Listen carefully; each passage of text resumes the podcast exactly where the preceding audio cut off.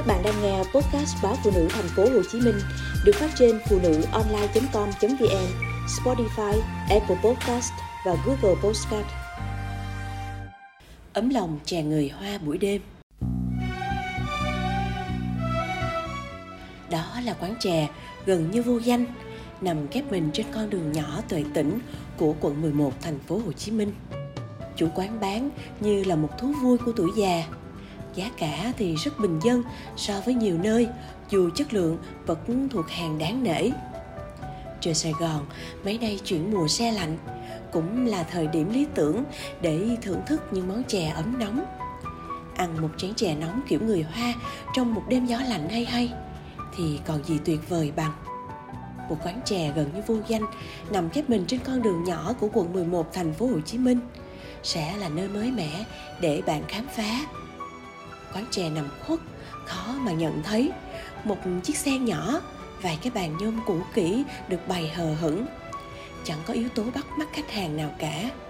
Quán cũng không có cái tên. Cái bản hiệu nhỏ xíu, chỉ đúng một chữ, chè, và hai chữ tiếng hoa, có nghĩa là đồ ngọt.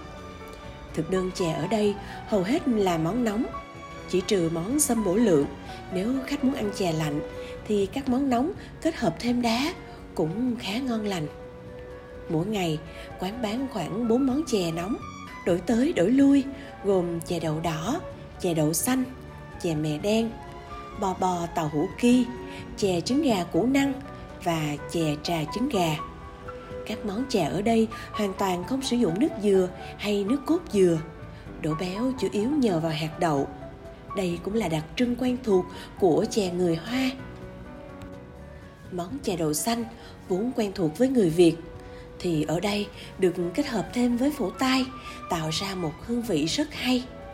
Món chè đậu đỏ thì kết hợp trần bì. Khi ăn, những hạt đậu đỏ vừa mềm, bùi, lại vừa thoang thoảng mùi và vị the của trần bì.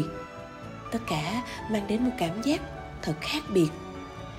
Riêng món chè bo bo lại là một sự kết hợp thật độc đáo khi những lá tàu hũ kia được bóp nát nấu với những hạt bo bo.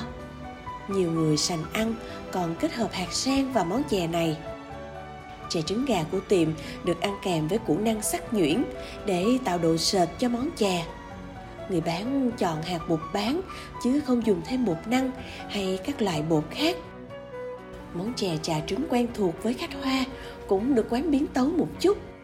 Thay vì dùng trà, có thể gây mất ngủ cho thực khách thì người bán dùng cây ký ninh để nấu cho ra món chè vừa ngon vừa có dược tính ăn riết thành khách ruột nên biết chủ quán chỉ dùng đường phèn để nấu các món chè có vị ngọt thanh rồi dùng bếp than để hầm đậu cho mềm tới mà không bị nát chủ quán bán như một thú vui của tuổi già, nên giá cả rất bình dân so với nhiều nơi.